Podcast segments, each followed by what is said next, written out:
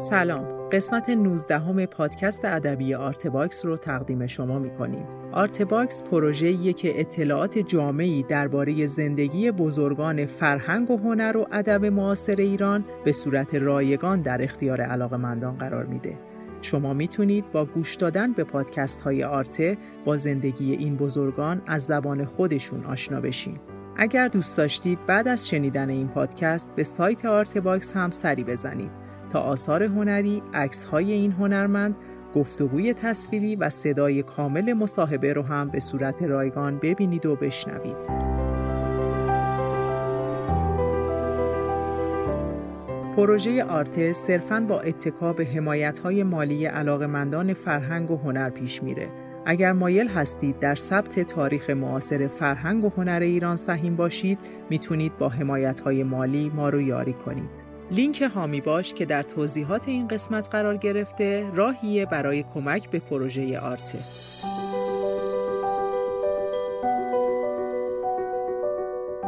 قسمت اول از صحبت‌های جواد مجابی که درباره زندگی نامش هست رو با هم میشنویم.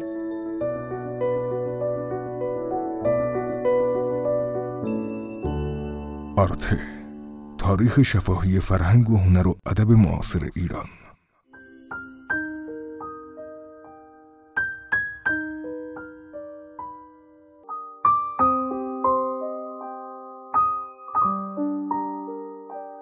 جز بچه های جنگ دوم جهانی هم. یعنی 1939 متولد شدم که میشه 1118 22 مهر 1118 من در قزوین متولد شدم. تو خاندان مجابی پدرم کارمند پست و تلگراف بود و مادرم هم از خانواده تجار. ارسی که از پدر و مادر بردم سر به هوایی و احوالات شاعرانه را از پدر به ارث بردم و نوعی تعقل و خیرت وزیر از خانواده مادری.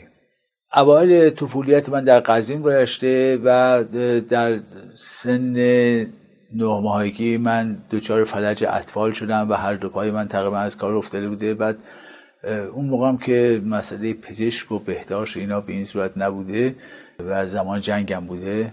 میرن پیش یه آدمی که بیشتر کمک پزشک بود دستیار پزشک بوده و اسمش فرشل بود و فرشل به معنای لهستانی بود و اصلا به معنای کسی که دستیاره و اون یکی از این پاها رو علاج می‌کنه و دیگری قادر نبوده.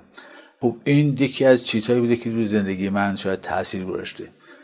برای اینکه بعدا ما پدر من منتقل میشه به علمود که یکی از دهات قزوین هست و اونجا رئیس پستخانه میشه و من دوران طفولیت و دبستان رو در روستاهای قزوین علمود و زیاباد گذراندم تا کلاس پنجم ابتدایی.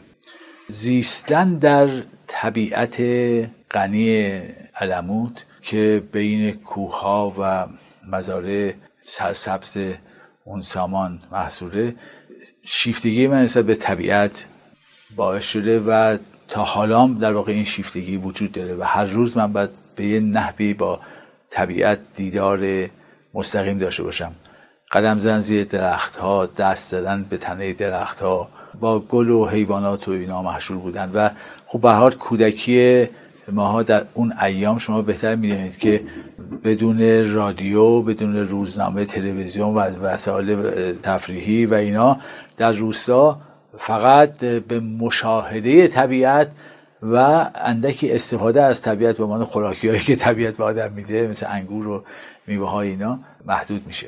خیلی اون دوره طبیعت برای من اهمیت داره. البته گذران زندگی من تا کلاس پنجم ابتدایی توی دوتا روستا باعث نشده که من تربیت روستایی داشته باشم و گرایش روستایی داشته باشم. چون بهتر می‌دونید که در ادبیات ایران یه نوع گرایش روستایی وجود داره و نویسندگان معروفی داریم که به روابط روستا می‌پردازند و رابطه ارباب رعیتی ظلمی که به مردم فقیر میشه مسئله آب و تقسیم بهره مالکانه و قضایی از این قبیل که من تو داستانم خیلی کم به این قضایی پرداختم. جز در داستان اولیه‌ای که تعمدن خواستم نگاهی به روستا داشته باشم بیشتر من یک هنرمند شهری هستم تا یه هنرمند روستا نگر. هنرمند شهری به این معنا که متعلق به جامعه مدنی هستم که به مشخصات شهرنشینی توجه می‌کنه و این خیلی اهمیت داره تو بحثایی که بعدا خدمت خواهم کرد. در دوری دبستان مثلا اون اونجایی که من بودم اصلا دبستان نبود و این بود که سال اول مدرسه من در 6 سالگی پیش مادرم خواندن و نوشتن آموختم و ایشان البته با لطفی که کرد و بند خواندن نوشتن یاد داد یارش رفت حساب یاد بده و من از آغاز اهل حساب کتاب نشدم. کتاب چرا؟ ولی حساب اصلا دیگه کلا آدم محاسبگری نشم و از سال دوم دیگه دبستان اونجا باز شد و من رفتم دبستان و همینطور تأخیر داشتم تو ریاضیات تا امروز که در خدمت هستم. این هم در واقع یکی از مسائلی است که اهمیت داشته به دلیل اینکه من بیشتر به ادبیات گرایش پیدا کردم. برای جبران اون چی که در ریاضیات و مسائل مربوط دور بر ریاضیات همیشه نمره کم می آوردم توی درسا تو کلاس پنجم بعض علموت پدر من رفت به زیاباد اونجا منطقه ترک نشین هست و من ترکی یاد گرفتم و ترکی هم از طریق کتاب یاد گرفتم. یه انقدر به کتاب خواندن علاقه من بودم که هر کتابی که به دستم می‌رسید میخواندم. دیگه بیشتر کتاب های آمیانه که حالا همون ادبیات مردمی باشه اونا رو من در کودکی خواندم و وقتی رفتم اونجا کتاب فارسی پیدا نکردم و کتاب ترکی خاورنامه بود که راجع به جنگ های حضرت علیه و از طریق خاورنامه ترکی هم یاد گرفتم. تنها اتفاق شاید افتاده و تنها معلمی که یه کمی کمک کرده به من یه آقایی بود به نام لشکری که انشایی که من نوشتم یه تقدیرنامه داد و این تقدیرنامه رو ها ورقه مقوایی و من مدت ها نگرشتم و شاید یکی از دلایل علاقمندی من به نوشتن اون تقدیرنامه معلم. من در واقع به هیچ وجه وامدار معلمان نیستم. همشان آدمای نسبتا متوسطی بودن و چیزی تو زندگی من موثر نبودن مثلا توی دانشگاه که به هیچ وجه من با تحسین از اونا یاد نمی‌کنم. به جز یکی دو نفر. حتی اونا به یه نحوی با نشناختن شاگردان به انحراف اونها از علاقمندی هاشان کمک می‌کنن و خب آدم هستن که قدرت خلاقه ندارن و اون قدرت تشخیص هنوز آموزش پرورش ما نیست که بچه ها رو اونطوری که هست بشناسه و حمایت و هدایت بکنه. حالا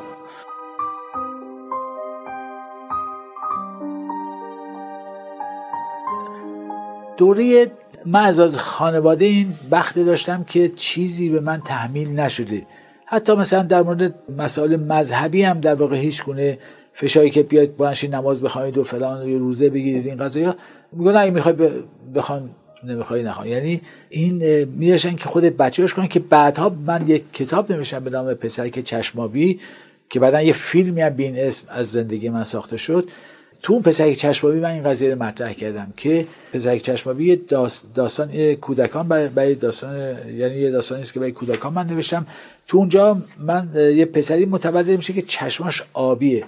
و من فرض کردم که کسی که چشماش آبیه دنیا هم آبی می‌بینه. همیشه آبی می‌بینه. آبی پررنگ آبی کم رنگ فلان در واقع دنو فانتزیه. بعد خانواده گیج میشن که این چرا همه چیز آبی می‌بینه. فکر من که نقصی تو بینایی نیست میرم برای پزشک پزشک بگه حالا اینم استثنا اینجوری دیگه ولش کنید. مثل اینم یه آدمی هست اینجوری زندگی کنه. اصلا اینکه مشکلی نداری که. گفتم نه. اینا قانع نمیشن. این خانواده می‌برن پیش یه کحالی داروگرایی که توی محله ها بودن و مشکل میریختن تو چشم بچه ها و اینا. بعد میرن پلی اون اون میگه که نه این باید مثل ما ببینه اصلا حق نداره مثل خودش ببینه بعد مثل ما ببینه و این بچه رو میخوابونن و داروی قرمز میدن تو چشمش و چشمای این آبی از ترکیب داروی قرمز و آبی سیاه میشه از از رنگ و این دنیا رو سیاه می‌بینه. و تو اون قصه من خواستم بگم که ما حق نداریم دید بچه هامان عوض کنیم. ما باید بزنیم بچه ها به طور طبیعی دید دید و رفتار طبیعی خوش نشون ما باید حمایت کنیم و بهشان کمک کنیم. ما حق نداریم اونا رو زیر رو کنیم طبق عقاید خودمان که البته این کتاب که در دوره پنجاه چندین بار چاپ شد و یه سیدی هم برش در آمد بیرون که بیژن مفید روش کار کرده بود و اینا. همین خانم سوسن تسلیمی و اینا همه توش کار کرده بودن. این کتاب از توی کتابخانه های سراسر کشور در بیرون مثل بقیه کتاب های اون کودکان اون دوره گفتن اینا کتب زالده است که حالا بگذاریم. به هر حال هنوزم من اعتقاد دارم که در مورد تربیت بچه‌ام هم من همین کاری کردم. من هیچ وقت به بچه‌ام نگفتم کتاب بخونید نخونید یا این فیلم ببینید یا این موسیقی گوش بدید یا این طرز فکر مذهبی سیاسی داشته باشید. ولی در مواقعی که اونا می‌خواستن که من بهشان کمک کنم کمک کردم. و اونا خودشان در یک وضعیت دموکراتیک رشد کردن و هیچ چیزی به اونا تحمیل نشده. البته در پاری از مسائل اساسی خب من آمدم مداخلم اینجوری بوده که مثلا تو بخوای ازدواج کنی این امکانات هست. یا می‌خوای برید سربازی این مسائل هست. یا می‌خوای برید تحصیل بکنی این ظرفیت وجود داره. ولی این که بگم که تو باید حتما بریدم پزشک بشی و باعث افتخار فامیل ما بشه از این مزخرفات خب هیچ وقت من این کار نکردم برای بچه‌ام. برای اینکه خودم در واقع این چنین فشاری روم نبوده و اعتقاد دارم که بچه از یه سنی به بعد به هیچ ما حق نداریم رو فشار. مثلا 18 سال به بعد دیگه اون یک انسان مستقل چیز جدا از خانواده است و محبتمون رو باید داشته باشیم ولی فشار روی اون آدم و تغییر روی ذهنیت اون آدم یک کار درستی شاید نباشه. باری برگردم اینکه در خانواده ما با بچه ها بهشان مهربانی می‌شد ولی در عین حال چیزی بهشان دیکته نمی‌شد.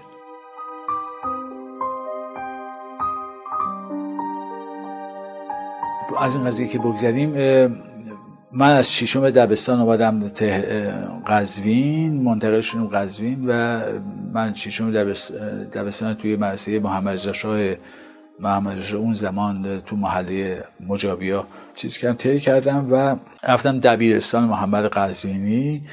در طول دبیرستان یه نوع زندگی دوزخی من داشتم به دلیل اینکه قادر به همراهی و بازی کردن با دیگران نبودم. این خودش یک مشکل بود و نکته دیگه این که توی زمینه ریاضیات و هندسه و قضایی از این قبیل همیشه نمره کم می آوردم و در معرض رفوزگی قرار داشتم که البته اتفاق نیفتاد و آتش فوق العاده به خواندن که تقریبا میشه گفت که اون چه امروز ادبیات مردمی و فرهنگ شفاهی محسوب میشه اون موقع من خواندم اینا و از کسی که بازی نمی‌کنه و تفریحاتی هم در دور برش نیست طبیعتا کتاب خواندن یکی از چیزهایی است که امریس ناگزیر و میشه گفت که من تمام کتاب فروشی هایی که کتاب کرایه می‌دادن همه اینا رو خواندم و مرحله به مرحله انواع ادبیات تجربه کردم. مثلا خب اوایل کتاب های اسکندرنامه و هزار یک شب و امیر ارسلان رومی و چلتوتی و این قضیه رو میخواندم که مربوط داستان های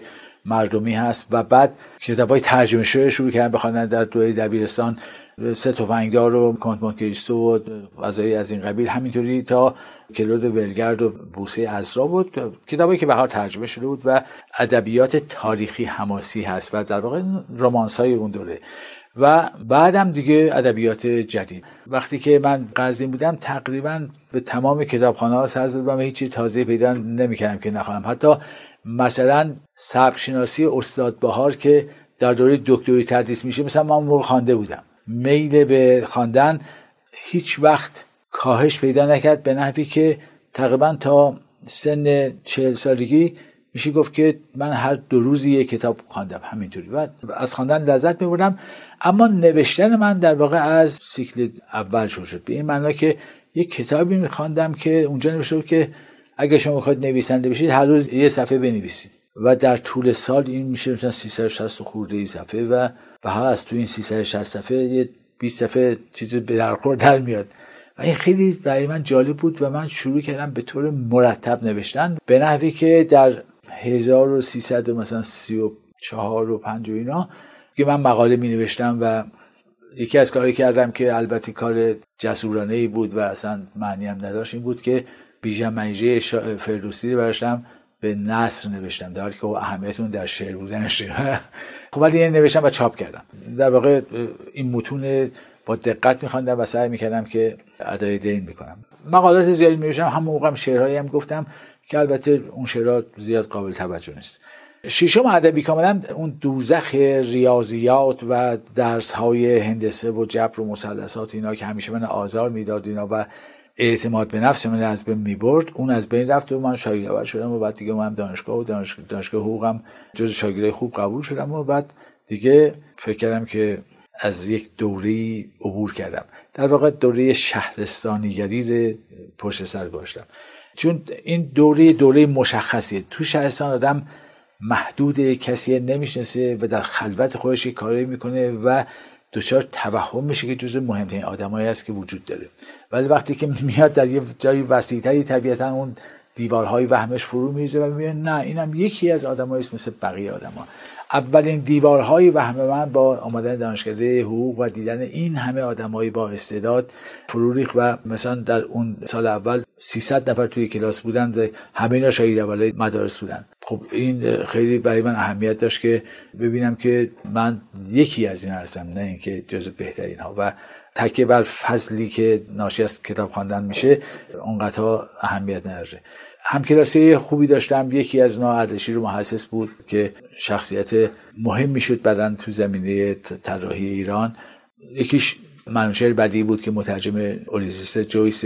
یه سال بعد از من سپانلو و خانم بهبهانی اومدن دانشگاه حقوق. با اونا من آشنا بودم با حمید مصدق آشنا بودم. اینا هم های من بودن و اتفاقی که در دانشگاه برای من افتاد علاوه بر اینکه دیوارهای وهم شهرستانی بودن فرو ریخت و کم کم حرکت به طرف نوعی رفتار مدرن در من پدید آمد و نوعی لایسیته و اینا در ذهن من شکل گرفت. این بود که درست وقتی که از پیله شهرستانی بودنش در میاد بیرون دانشگاه حقوق و دانشگاه تهران اون موقع چیزی بود بسیار متفاوت از اونچه که ما تجربه کرده بودیم. در دبیرستان خب آدم می‌خوانه می‌نویسه درس می‌خوانه اینا. ولی در دانشگاه اصلا محیطی برای پرورش انسان بود و یک محیط کاملا متفاوتی شما وارد اونجا می‌شوید تبدیل می‌شوید به یه آدمی که اولا بلافاصله جذب قضایای سیاسی می‌شد و بعد به مملکتش فکر میاد به وطنش فکر میاد به مردم و سرنوشت آینده و اصلا و فضای مترقی دانشگاه اصلا ناگهان باعث رشد عجیب غریبی توی آدما می‌شد. و فرق می‌کرد به حالا که دانشگاه ادامه دبیرستانه. اصلا چنین فضایی وجود نداره. در حالی که در دهه من 36 که وارد دانشگاه شدم اوج فعالیت دانشجویی بود و اوج ترقی شروع ترقی یک دوره بود. از سال 32 ما عبور کرده بودیم. آرام آرام دیگه اون شکست سال 32 داشت به فراموشی سپرده می‌شد.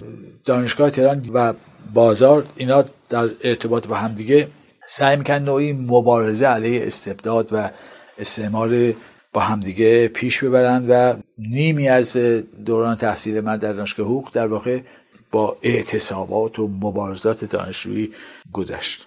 مخصوصا که من آمدم توی کوی دانشگاه از سال دوم و توی کوی دانشگاه اونجا در واقع یه مدرسه دیگری بود برای آموختن دگرگون شدن رشد آدمای مختلفی از شهرهای ایران آمده و همه اینا جوانهای فعال باسواد و علاقمند به مسائل اجتماعی و گروه های سیاسی درگیر با هم دیگه و خب خیلی کمک می‌کرد. از طرفی هم خب از لحاظ معیشت هم خیلی زندگی کردن تو کوی دانشگاه اهمیت داشت به دلیل اینکه همه تقریبا نوعی مجانی بود دیگه رایگان بود. اتوبوس و غذا خیلی ارزان و خوابگاه ارزان و همه چیز. آدم از شهر دور میشه و توی یک محیط جمعی جوان پیشروی پرشور احاطه می‌شد و این برای کسی که می‌خواد متحول بشه و دوست داره متحول بشه شانس بسیار خوبی بود و خب از همون سال دومی که من اومدم توی کوی امیرآباد با عده زیادی آشنا شدم و آرام آرام فضای ذهنی من عوض شد. یعنی علاقه که به ادبیات قدیم ایران داشتم کاسته شد. یه مدت به توجه به ادبیات معاصر ایران و ادبیات جهانی در من شکل گرفت که خواندن آثار کامو و سارت رو کافکا و اینا و از سوی تو ادبیات جدید ما خواندن آثار هدایت و چوبک و جمالزاده و کسانی از این قبیل یا خواندن شعرهای نیما و شاملو و اینا یک نوع تغییر روشی توی مطالعات من بود. بعدم مثلا وقتی ما می‌رفتیم کم کم موزیک ایرانی گلهای جاویدان گلهای رنگارنگ که اون موقع چیز بود سلیقه ما رو از نوعی موسیقی کوچه و بازار برد به طرف نوعی موسیقی سنگین اصیل و بعدم فیلم هایی که در آغاز ما می‌دیدیم شاید فیلم های هندی و مصری و یا فیلم فارسی و اینا بود ولی آرام مثلا راهمان باشد به کانون فیلم ایران دیدن فیلم های مترقی در کنار آدمایی که اون موقع جور نخبگان عصر بودن و میامدن توی کانون فیلم که آقای فراق قفاری درست کرده بود ما اونجا می‌رفتیم ما استفاده می‌کردیم از اون فیلم ها و شناخت یک نوع سینمای جدیدی که سینمای متفکرانه هست و به مسائل انسان به طور جدیتر میپرزه از بزن به کوب و شلوغ بازی و نمی‌دونم چیزای احساساتی آدم به دور می‌کنه. مجموع مطالعات رمان های قدیمی رمان های اروپایی و رمان هایی که در واقع زمینه فلسفی داشتن. همینطور زندگی کردن با یه مش جوانایی که تو فضای سیاسی اجتماعی حادی بودند و دیدن فیلم ها و شنیدن موسیقی مدرن و اینا خیلی کمک کرد که من کاملا با اونچه که قبل از 36 بود متفاوت بشم و کوشش کردم که به این حرف سارت عمل کنم که گفته بود که اون و اکسیانسیالیستا معتقد بودن که آنچه که به ما داده میشه تحمیلی است. ما بایستی خودمان انتخاب کنیم و خودمان رو یک بار دیگه بسازیم. تا یه سنی آدم جامعه پدر مادر معلمین اینا شکل میان از یه جایی که آدم به خداگاهی می‌رسه بعد خودش خودش بسازه و دگرگون کنه و رشد کنه به سلیقه خودش. و اینجاست که مسئولیت انسان پدیدار میشه. خب این خیلی توی ذهنیت ما موثر به آقا شد که چیزی خلاف اون چیزی که قبلا بودیم بشیم و سعی کنیم که با الگوهای درستتر و بهتری بتوانیم زندگی کنیم و کار کنیم.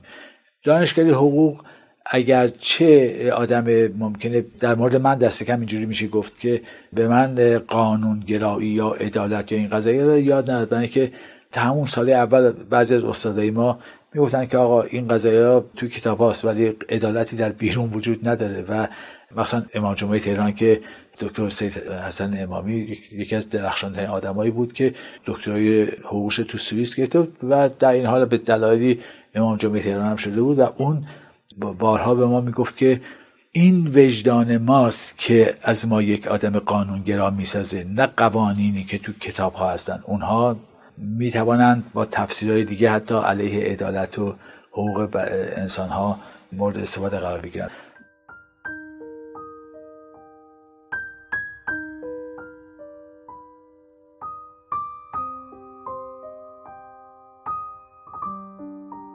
اما دانشگاه حقوق یک چیزی رو به ما یاد داد. من دیدم که بعدها توی خانم بهبانی و مصدق و سپانلوی نام همین نکته اشاره می‌کنن که یک نظم دقیقی برای سخن گفتن و تفکر کردن به ما یاد داد. یعنی دانشگاه حقوق وقتی که آدم درس می‌خوانه بهش میگن که تو بعد وقتی در دادگاه صحبت می‌کنی منطقی و مستند صحبت کنیم ما یاد گرفتیم که هیچ حرفی نزنیم مگر اینکه اون یک جای دقیقی خوانده باشیم و مطمئن باشیم که این درسته و یه سندی داشته باشیم. این خیلی موثره که آدم پرت بلا نگه حرفای بی رب نزنه ادعاهای بی سند نکنه بلکه هر حرفی که می‌زنه اگه بپرسن به چه تو این حرف می‌زنه بگه این کتاب این سند این مدرک این چیز. حالا ممکن اون مورد قبول قرار بگه یا نه ولی به هر حال با مدرک سخن گفتن مستدل حرف زدن نظم عاقلانه داشتن در واقع معتدل زندگی کردن روی دانشگاه حقوق اون موقع به ما یاد می‌داد. الان نمیدم چنین ظرفیتی داره یا نه ولی اون موقع ما رو از یک آدم آنارشیست شلوغکار خیلی احساساتی و هیجان زده تبدیل به آدمایی که در این حال که تقیان خودشان علیه جامعه دارن در این حال با اعتدال روحی به این تقیان حتی نگاه می‌کنن و می‌توانند مهار کنن نیروهای هیجان بخش خودشانه به هر حال دانشگاه حقوق از این از فقط برای من موثر بوده و تو زندگی من تاثیر گذاشته. البته من نرفتم قاضی بشم برای اینکه وقتی که من فارغ التحصیل شدم سال آخر که همش تو اعتصابات بودیم برای دوره دکتر امینی بود و قضای انتخابات اینا و ما هم همجوری تو اعتصابات بودیم. مثلا یکی از این اعتصابات که خیلی جالب بود این بود که ما ماندیم تو دانشگاه تهران و اون موقع بعد از این ماجرای اعتصاب معلمان بود و ما مانده بودیم برای انتخابات. گروه های مختلفی از دانشگاه ماندن شبم تو دانشگاه ماندن و پلیس هم اومد دور تا دور دانشگاه رو محاصره کرد و ما دو سه روز اونجا توی دانشگاه ماندیم. مردم با اتوبوس دو طبقه هدایت میشه. از اون طبقه دوم برای ما نون پرت می‌کردن. بعد مثلا گاهی غذاهایی به ما میدن. ولی به هر حال ما تو محاصره پلیس بودیم. حالا البته اصل ماجرا چی بود و اینا الان اونقدر اهمیت نداره. ولی اون شور جوانی که تو اون نسل وجود داشت و آغاز جنبش دانشجویی بود و دانشجویان احساس می‌کردن که باید برای مملکت خودشون یک کاری بکنند و متعهد می‌دونستن خودشونه که برای مردم مبارزه کنند و واقعا از جان خودشان بگذارن که خیلی هاشون گذاشتن. چون در آغاز جنبش ما بودیم خیلی اهمیت داشت ماجرا. و حال شب آخری که ما توی اعتصاب بودیم دیگه از شدت خستگی اینقدر صبح نهره کشیدیم و شعارهای عجیب غریب داریم و خوابیده بودیم. تو دانشگاه ادبیات ناگهان یه ده هیاهو کردن و جنب شلوغ شد و حرفا. ما فکر کنیم پلیس حمله کرده به داخل. اون موقع پلیس نمی‌توانست بیاد توی دانشگاه. طبق قانون حق نداشت بیاد توی دانشگاه. بعدها بعد دکتر اقبال اینا یه مدار این قضیه شکست و پلیس به خوش اجازه داد که بیاد یا قوای انتظامی که بیاد توی دانشگاه. و به حال من بیدار شدم دیدم که گفتن دکتر شاپور بختیار اومده. دکتر شاپور بختیار اون موقع مسئول امور دانشجویی جبهه ملی بود. گفت اومده و با رهبرهای اعتصاب صحبت کرد که گروه های مختلف بودن. از بچه حزب توده بودن از بچه جبهه ملی بودن از جاهای دیگه بودن. صحبت کرد که شما اعتصاب بشکنید و اینکه فردا ممکنه که پلیس مزاحم شما بشه. یکی از بچه ها گفت که خب چه کسی تضمین میده که ما بیایم بیرون الان ما رو نگیرن توی این نصف شبی؟ دکتر بختیار گفت که من تضمین میدم. یکی از بچه ها یه چپ گفت که فقط من فکر کنم که رئیس سازمان امنیت میده تضمین میده که ما بیایم بیرون ما رو نگیرن. شما چگونه میده چنین تضمینی بدید؟ هر بچه نرفتن بیرون. فردا صبح البته ما در عمل بیرون. پلیس ما گفت که شما می‌توانید از دانشگاه در بیرون و به طرف بهارستان برید. معمولا از هر جا حرکت میدن به طرف بهارستان اونجا جوری مرزش شاه میدن قطعنامه مطرح می‌کرد. توی این دوره ها دو تا آدم بودن که یک سده. توی این اعتصابات ما بودن که دکتر عباس شیبانی بود که الان در واقع مرد معقولی شده یکی هم فروهر بود. این دوتا یک سر زندان می‌رفتن در میامدن بیرون بلافاصله به صفوف انقلابیون میپیوستن دوباره شروع میدن دوباره داره می‌گرفتن و اینا اصلا مرتب در حال رفت آمد به زندان بودن. و دانشگاه حقوق و دانشگاه فنی در واقع سردسته اعتصابیون دانشگاه بود و بچه دانشگاه فنی به دلیل اون ذهنیت معقول علمی خودشان همیشه چیز بودن و اونا کلاسایی که ترتیب کردن دانشگاه حقوق هم خوب به دلیل اینکه اصلا مسئله عدالت و آزادی برش بیشتر مطرح ما هم به اونا میپیوستیم و بعد پزشکی و جاهای دیگه میامدن و تنها دانشگاهی که توی این قضیه شرکت نمی‌کرد دانشگاه هنرهای زیبا بود که می‌گفتن آقا ما به این قضیه کار نداریم و موقعی که این اعتصابات مثلا میشکست و گاهی مثلا پلیس حمله می‌کرد اینا کتکی که افراد میخوردن بیشتر بچه دانشگاه هنرهای زیبا بودن برای اونها کدن ما کاری نیستیم و مانده بودن سر جاشون و بقیه فرار کرده بودن اینا اون کتک مفصل نوش جان می‌کنن به حال ما فردا صبح که خواستیم بریم درای دانشگاه باز باز شد و ما حرکت کردیم به ستون یک به طرف تا رفتیم دم سینما دیانا الان شده سپیده. ناگهان پلیس گفت بشینید سر دستم زیر رو سرتون از این حرفها و بعد متبرق بشید ما گفتیم ما می‌خوایم ادامه بدیم. بعد دیگه آبپاش آوردن بعدم یه کتک مفصلی به تمام تظاهر کنندگان محترم زدن و در البته درگیری شد دیگه. وقتی من به کوی دانشگاه برگشتم عده زیادی لباس های نظامی و باتوم و این چیزها رو با خودشون آورده بودن به عنوان قدم جنگی یعنی یه تو جنگ مغلوبه شد بین اینا. و البته اون موقع خشونت خیلی کم بود و بیشتر پلیس سعی می‌کرد که از حدود وظایف خودش که حالا شلوغ نکنن تجاوز نکنه قدرتی هنوز نداشت توی اون سالها. بعدها خب به نیروی پلیس قوی تر شد و سازمان دیگه پیدا کرد. دهه چهل من دانشگاه دانشگاه حقوق فارغ التحصیل شدم و تقریبا تبدیل به یک آدمی کاملا متفاوت از اون موقعی که وارد دانشگاه شده شده بودم. خیلی ممنون که وقت گذاشتید و پادکست ما رو شنیدید. در قسمت بعد جواد مجابی درباره تحصیلات و دوران کاریش برامون صحبت می‌کنه. امیدوارم که قسمت بعدی رو هم دنبال کنید. تهیه کننده پروژه فخردین انبار تولید پادکست زهرا بلدی و پرهام وفایی همکاران این قسمت حسین سلامت پرهام وفایی و حسین راستی متن خلاصه پادکست شکیبا شخصیان من مریم بلدی هستم و می‌خوام بخش جدیدمون آرتکست رو هم بهتون معرفی کنم. ما در آرتکست داستانهایی از سرگذشت بزرگان فرهنگ و هنر و ادب معاصر ایران رو براتون میگیم که دیگه در بینمون نیستند. امیدوارم آرتکست رو هم دوست داشته باشید.